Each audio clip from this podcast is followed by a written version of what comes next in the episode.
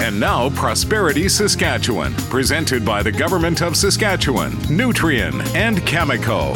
Nuclear reactors have occurred naturally, on their own. There are uranium deposits that naturally created 15 reactors that ran for about 100,000 years in Oklo, West Africa. This occurred 2 billion years ago, when the uranium deposits hadn't decayed much, so they were ready for a reactor. Today they need to be enriched for this to happen. Anyway, they were casting off particles so fast that they bounced off each other, like a stone off the water. And nothing would happen. But groundwater started to trickle into the deposit and slowed the cast off particles so they didn't skip anymore, and they started to penetrate and cause a reaction. The reaction would run for about a half hour, then the water would be heated and turned to steam, and the reaction would stop for two hours. Then the deposit would cool and the reaction would start over again. They were a bit like our CANDU reactors. I'm Eric Anderson from SIMSA.